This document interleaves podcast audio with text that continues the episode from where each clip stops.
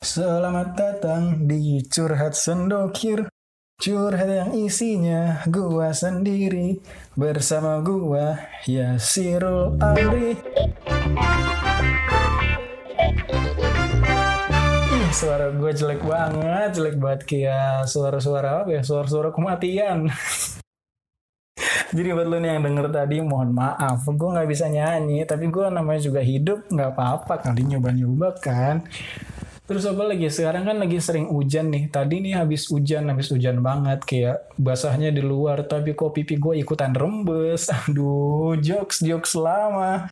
Karena hujan-hujan nih enak ya buat ngerenung sama buat bengong. Gue nih jadi mikir gitu, kenapa ya COVID-19 makin banyak, makin merajalela, terus fasilitas kesehatan juga, walaupun pemerintah udah udah apa ya, udah nyoba berbagai cara, tapi tetap aja kayak sekarang kondisi udah pada kewalahan, udah pada kesusahan. Katanya sih berapa udah banyak yang full segala macem. Jadi gue tuh kayak mikir kenapa ya? Sehat tuh kayak susah banget buat sehat. Tapi kalau sakit tuh kayak gampang gitu. Hujan-hujanan nih misalkan lu hujan-hujanan deres gitu. Besoknya bisa kena flu terus lu panas-panasan seharian di luar di outdoor. Kalau lu nggak biasa besoknya bisa sakit panas. Terus sekarang nggak jaga protokol kesehatan juga bisa kena corona. Jaga protokol kesehatan tapi tiba-tiba lalai tiba-tiba ketemu orang yang positif juga bisa kena corona. Gue nih mikir sakit tuh kayak gampang nggak kayak sehat. Sehat tuh makin susah Orang dulu juga kita kan sering dibilangin nih, awas nanti cepet sakit, awas nanti gampang sakit. Nggak ada tuh ungkapan-ungkapan awas nanti gampang sehat, nggak ada. Terus juga sehat tuh kayak lebih murah kan dibanding kalau kita sakit gitu menurut gue. Apalagi gue kan sekarang anak kos-kosan kan. Sebagai anak kos, kalau sakit tuh kadang bingung sendiri kayak BPJS ketinggalan di rumah. Kalaupun BPJS gue bawa, fasilitas kesehatan atau faskesnya masih yang di rumah belum gue ubah ke si daerah kos-kosan gue gitu kayak gue sakit duit juga pas-pasan gue bisa sih berobat tapi kan duit gue juga ngepas gitu bisa nembus obat tapi nggak bisa buat beli makan padahal kan diobatnya disuruh buat apa ya? Ditulis nih. Suka disuruh ditulis. Maksudnya suka ditulis kan kayak tiga kali sehari sehabis makan. Lu pernah gak sih ngeliatin kayak gitu? Pasti pernah kan? Bagaimana atau gimana caranya nih gue bisa minum obat? Bagaimana? Baku banget. Kayak gimana nih caranya gue bisa minum obat kalau syarat makan sebelumnya aja nggak bisa gue penuhin? Kayak buat makan nggak ada. Kayak gue nih udah pas-pasan hidupnya. Apalagi gue anak kosan terus belum lagi nih orang Indonesia tuh kayak kreatif banget kan kayak ada aja kelakuannya kayak banyak gitu kelakuannya. Kemarin waktu zaman awal vaksin tuh orang-orang pada bingung kan kalau habis vaksin takut pada berubah jadi Titan. Lu tau gak sih Titan? kayak di anime Attack on Titan. Bagi yang belum tahu nih Attack on Titan tuh kayak salah satu anime Jepang ter ada monster-monsternya gitu. Terus ada Eren-Eren gue juga ngerti. Pokoknya lu coba search aja terus lu tonton dah. Pokoknya seru. Katanya belum lagi nih soalnya ya perspesi ya perspesi sama motor kali persepsi nah persepsi masyarakat mikirnya kalau vaksin itu kayak memasukkan sesuatu yang jahat dan asing kayak penjajah Belanda enggak dong maksudnya kayak sesuatu yang jahat dan asing ke dalam tubuh kita. Jadi orang-orang nih mungkin pada takut buat divaksin. Ya Allah. Lu mikirnya gara-gara takut jadi titan, gara-gara sesuatu yang jahat masuk ke dalam tubuh lu. Padahal nih kalau lu beli cilok, beli cilor di luar sana di jalanan, nggak pernah kan lo mikirnya tuh kayak cabenya tuh cabe apa aja. Bisa aja nih cabenya tuh pakai cabe rawit tapi udah nggak seger kayak udah keringetan, lesu kerja seharian. Aduh, cabai lesu tuh kayak gimana cabai lesu? Ah, aku capek, aku nggak pedes lagi. lemes gitu cabenya. Terus ada juga cabai yang udah mulai busuk-busuk, bisa juga cabai-cabean, nggak ada maksudnya berbagai jenis cabai bisa aja tuh masuk ke dalam tubuh kita dan jelas-jelas berbahaya, tetap aja konsumsi. Kayak ya udah gitu lo kenapa harus mikirin jadi titan kalau cabai yang segala macam bentuknya aja bisa masuk ke dalam tubuh lo setelah ini vaksin demi menjaga imunitas tubuh malah kebayangan jadi titan. Ya Allah jadi titan yang ada di pikirannya jadi titan lo jadi titan bukan jadi jadian aja kali. Ah so sweet.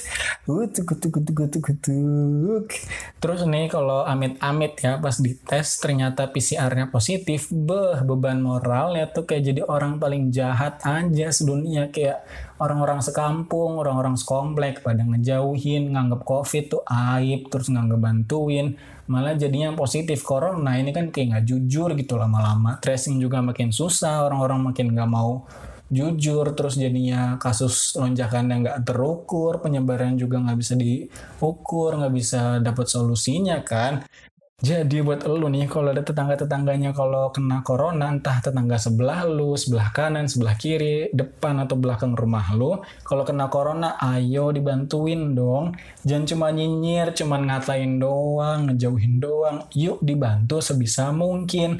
Tapi tetap jaga protokol kesehatan ya biar mereka juga ngerasa disupport, pikiran jadi positif, terus vibes-nya juga jadi suportif, kan jadinya cepat membaik kan, bisa tracingnya lancar, orang-orang juga jadi aman buat merasa jujur, merasa secure buat jujur, anjay. Kan tracingnya bisa cepat lancar dan aman, lu juga bisa tahu penyebarannya gimana, nakes-nakes juga kerjanya makin aman, lu juga makin tahu batasan-batasan lu ketemu siapa aja nih yang nggak boleh. Jadi jujur ini adalah tonggak utama buat tracing. Kayak kalau lu nggak jujur gimana mau tracing, gimana mau dilacak dengan baik. Jangan malah udah positif corona nih tetangga lu sakit, dijauhin masyarakat, nggak ada bantuan. Giliran kenapa-napa disalahin juga. Padahal kan dia udah sakit, udah capek, udah berjuang demi hidupnya tetap aja dijadiin kambing hitam tetap aja dijadiin aib buat sekampung sekomplek itu kayak Ya Allah, ya Allah, manusia, manusia. Lagian nih udah dua tahun gini masih ada aja orang-orang nggak percaya sama COVID-19. Tapi pas ada kasus ditangkap ya babi ngepet, orang-orang nih kenapa pada auto percaya? Padahal kan yang babi ngepet itu akhirnya keungkap kan kalau ternyata itu tuh hoax. Babinya ternyata dipesan online. Terus dibikin lima orang telanjang buat nangkep babinya. Biar terkesan itu tuh beneran dan orang-orang bisa percaya itu pun jadi dipercaya kenapa COVID-19 yang beneran nyata lu nggak percaya masa sih 11.000 orang lebih dalam sehari lu bilang di endorse disuruh acting biar pura-pura sesak napas pakai ventilator ya terus ngambil invoice-nya bareng-bareng di rumah sakit hmm? terus kalau meninggal berarti kontraknya batal eh? Udah apa udah corona tuh beneran ada. Sampai-sampai nih pelayanan rumah sakit kita nih lagi pada kolaps oleh bahasa jadi dilaps maksudnya.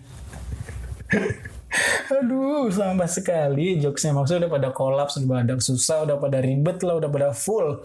Banyak data yang bilang nih di berbagai wilayah di Jawa lah terutama tingkat bor atau ketersediaan kasur ini udah pada penuh kalau lu terus-terusan gak percaya sama corona terus tiba-tiba amit-amit nih lo kena tapi tingkat ketersediaan kasur udah habis lu mau nginep di mana ha?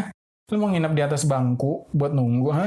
jadi ayo kesadaran ya walaupun emang udah banyak yang capek udah bugumo pemerintah juga udah banyak berupaya meningkatkan fasilitas meningkatkan ketersediaan buat menunjang fasilitas kesehatannya buat menanggulangi corona, tapi kita sebagai masyarakat kenapa sih nggak ikutan berkontribusi berjuang demi melawan pandemi kayak gini nih? Gila gila gila gila.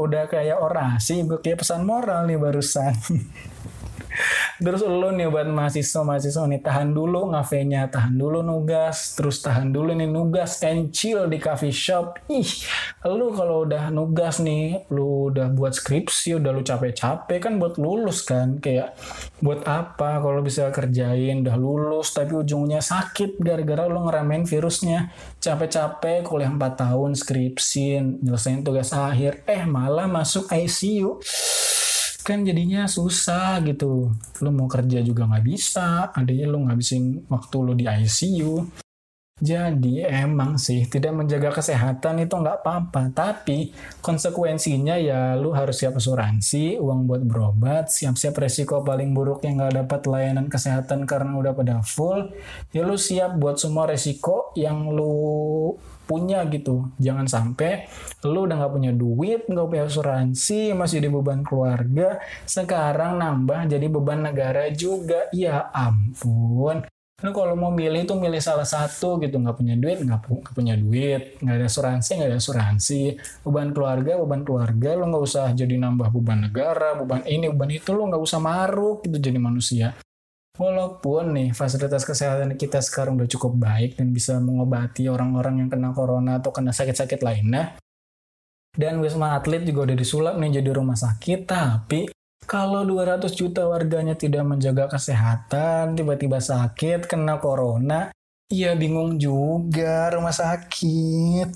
Mau ditaruh mana nih pasien-pasien? Masa mau ditaruh di atas bangku nunggu? Mau lu tiduran di atas kursi buat nunggu-nunggu yang ada sekat-sekatnya noh atau lu mau lu nunggu atau lu mau tidur di meja resepsionis sambil jadi tatakan keyboard tatakan mouse? Kan nggak mau kan gara-gara semua bed di rumah sakitnya udah pada full lah. Mau lu mau.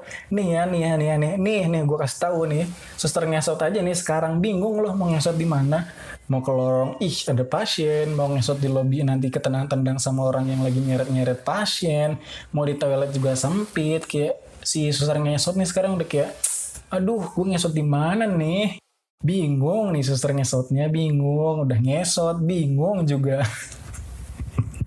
Suster ngesot bingung lucu banget sih gue lu bayangin aja lu ketemu suster ngesot tapi bingung mau ngesot di mana.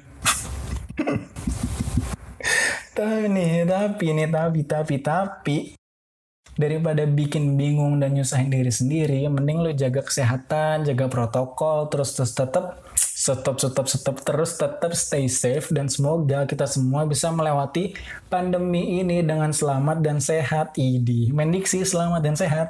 Kalau lo belum siap dan antisipasi segala risiko ya lo jaga kesehatan. Tapi semua kan balik pilihan buat lo kan. Kalau lo masih apa ya masih nggak mau jaga kesehatan masih mikir ah aku tidak mau menjaga kesehatan. Kan pemerintah menjaga diri aku.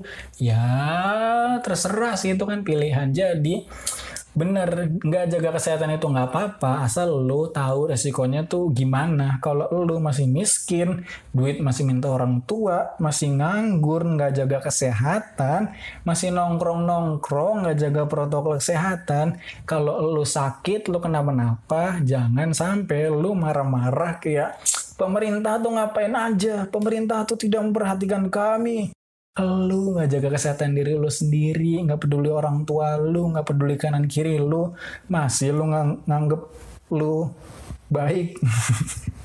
lu tuh udah jahat sama diri lu sendiri, jahat sama orang tua lu, nggak jaga kesehatan lu, dan sekarang lu nyalain orang lain atas kejahatan diri lu sendiri. Ih, malu sih gue jadi lu. Jadi jaga kesehatan kalau emang lu perlu dan kalau lu nggak mau, ya udah mungkin lu nggak mau hidup lebih lama kali.